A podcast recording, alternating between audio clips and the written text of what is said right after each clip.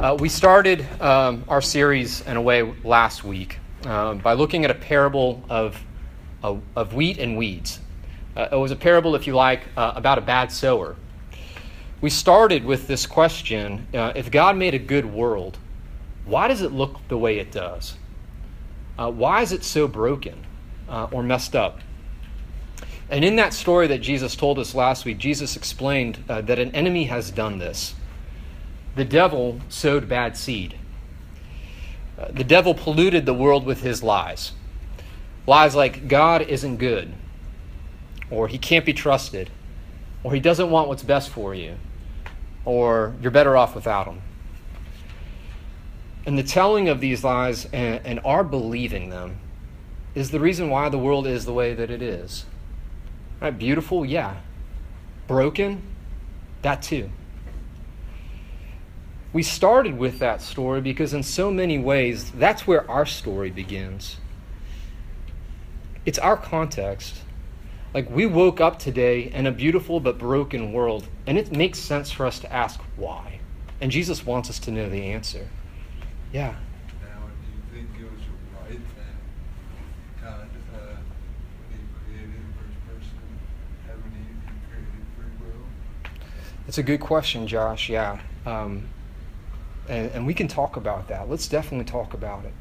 Um, but yeah, Josh is asking if, if in the beginning, did God make free will? Yeah, He made a good and beautiful world. He made a world where love is possible, right? And in order for that to be possible, there has to be choice.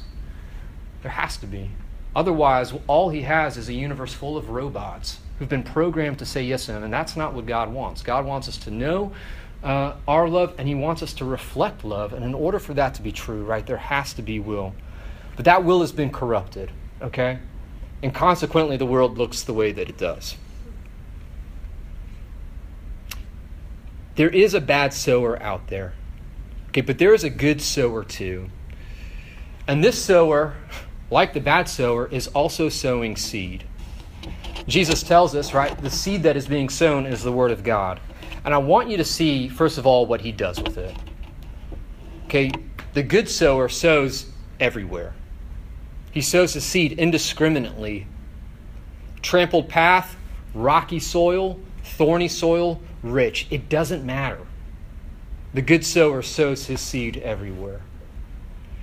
And at first glance, it appears that the good sower is actually a really bad farmer. I don't know if you've ever thought about that. But it looks like the good sower is a bad farmer.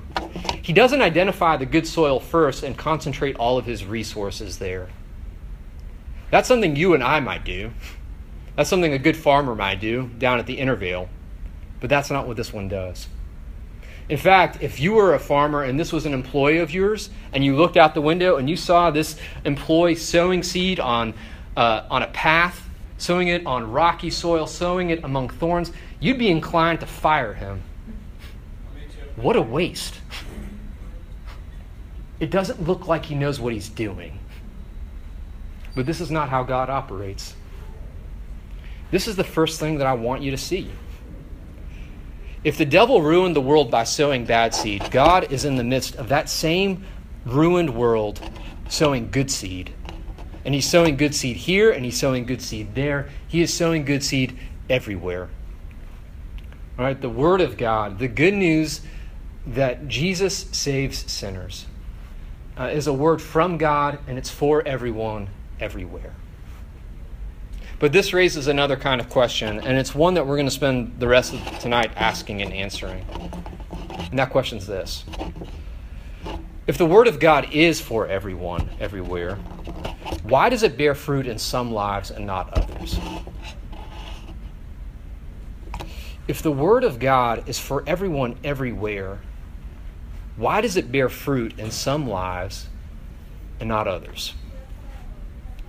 As Jesus explains in this story, that has nothing to do with the sower.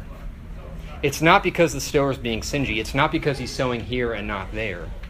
And it has nothing to do with the seed. Hey, Waking. Right? The seed or the word of God that's preached over here is the same seed, right? That is sown or, or preached over there. It's identical. What that means is that whether or not the gospel bears good fruit, it has nothing to do with sower, it has nothing to do with seed, but it has everything to do with the soil. It has everything to do with the condition of heart into which it is sown. So, the question that we all need to ask ourselves tonight is what kind of soil am I? What kind of soil am I? Jesus identifies four types. So let's start with the first group the seed that is sown on the path. We're going to look at verses 5 and 12. A sower went out to sow his seed, and as he sowed, some fell along the path and was trampled underfoot, and the birds of the air devoured it. The ones along the path are those who have heard. Then the devil comes and takes away the word from their hearts, so that they may not believe and be saved. Jesus is saying to us that there are many people who hear the gospel uh, and they don't believe. And their problem is not that they haven't heard it. Okay, Jesus says in verse 12, they've heard it, right? The, the seed has been sowed amongst them, the word has been preached to them. The problem is that the word never penetrated their hearts. One way or another, the devil blocked it or prevented it from actually getting inside. Now, there are, I imagine, several ways that the devil does this. Right? We could spend a whole lot of time perhaps thinking about it, uh, but I've been able to identify at least three. Three ways that the devil prevents the Word of God from actually penetrating or enter, entering into our hearts. Right? The first way that he does that is through prejudice. You all know what prejudice is. Okay? It's treating something or someone unfairly uh, because of some preconceived notion, right? Often based on hearsay uh, or uh, somebody else's opinion. You know, you can be prejudiced against things like broccoli. Kid on the playground's like, "Ugh, broccoli's gross," so that when mom makes broccoli casserole, you're like, "I don't want to eat it," right? You can be bro- prejudiced against broccoli. You can be prejudiced uh, against people. Uh, you can be prejudiced against God. Maybe you've heard some ugly things about him from somebody. Or maybe you've seen some people do some ugly things in his name. And consequently, you say to yourself, I don't like him. I don't like God. Now, granted, you've never met him. Like, granted, you've never talked to him or have had the opportunity to really engage with him. But because of prejudice, you don't even care. And you don't even want to. God's word is blocked, right? It doesn't get in. Prejudice is one of the ways that the devil blocks God's word from entering our hearts, but another means that he does that is through distraction. Now, I walk up to campus just about every single day of the week, and I often run into students, and sometimes quite literally, because you and I, right? I'm not, I'm not innocent. What we're all doing is this, right? We're looking down at our cell phones with headphones in our ears. Uh, we are seeing people, but we don't see. We see what's right there in front of us, but we also miss so much that's around it. We miss the beauty of the world, but we also miss some of the suffering that demands our attention. Like we are hearing people, but we don't hear. Like we hear what's in our headphones, we hear the music that we want or the voices we want, uh, but we are deaf to the sounds of nature, and we're deaf to uh, the cries for help. We're deaf to God's voice. We are distracted people. The other way, perhaps, that the devil uh, keeps God's word from penetrating or entering our heart is familiarity. That sense that you've heard it all before. Like, yeah, yeah, yeah, I get it. I've heard it. This attitude or this bent of heart is just another way that the devil keeps God's word from penetrating our hearts and taking root there. Why does the word of God bear fruit in some lives and not others? It's because there are people who don't want to hear. There are people who are too distracted to hear. And there are people who think they've heard it all before. All of these, right, strategies that the devil employs. But let's move on uh, to the second group, right? Seed that is sown on rocky soil. Look at verse 6 and 13 with me. And some seed fell on the rock, uh, and as it grew up, it withered away because it had no moisture. And the ones on the rock are those who, when they hear the word, receive it with joy. But these have no root. They believe for a while, and in a time of testing, they fall away. Now, it's helpful to know that when Jesus talks about rocky soil, he's not describing soil with a bunch of little rocks in it. Okay, what Jesus is describing is a condition, like a soil condition, that's commonly found in Palestine. It's a thin layer of soil resting on top of a hard layer of bedrock. In other words, shallow soil, right? Soil that has no depth. That's what he's talking about here. Okay, Jesus says these are people who have heard the word. Okay, the seed or the word actually gets in, right? But it doesn't go very deep. These people receive the word quickly. And as Jesus says, they receive it with joy. And sure enough, you see results pretty quickly because it's shallow soil after all. But the life of the plant, which is to say the life of faith, it doesn't last very long. So long as there is water that is readily available at the surface, the plant is doing just fine. Right? It's comfortable even. But as soon as you take away this moisture, and as soon as you add just a little bit of heat, gone. The faith withers, and the plant disappears. For some of you, this is what you're facing right now.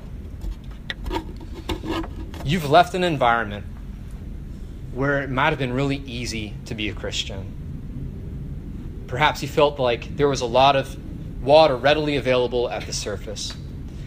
Uh, but now you're at UVM and you're wondering, what do I do now?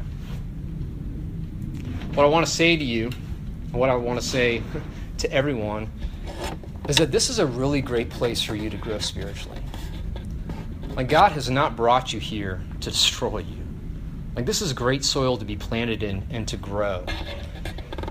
There is living water at UVM, there is living water at Champlain, there is living water here in Burlington, but you've got to work a little bit harder to find it. Furthermore, and you probably know this already, being a Christian at UVM or at Champlain, it's not seen as cool.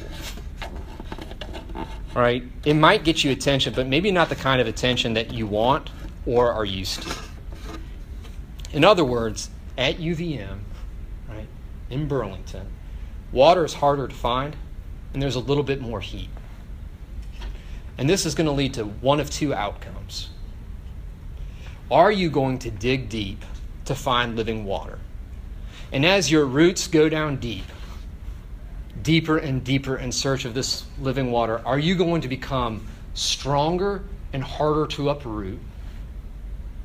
Right? Or when the water isn't close at hand and or when you take a little bit of heat for your faith, are you going to wither up and die? Why does the gospel bear fruit in some lives and not others? It's because some seed lands on the ground that is hard, right? It's prejudiced, it's distracted, it's too familiar. And some lands on ground that's simply shallow. But this brings us to the third group, right? Seed uh, that is sown amongst thorns. Look at verses uh, 7 and 14. And some seed fell among thorns, and the thorns grew up with it and choked it. And as for what fell among the thorns, they are those who hear.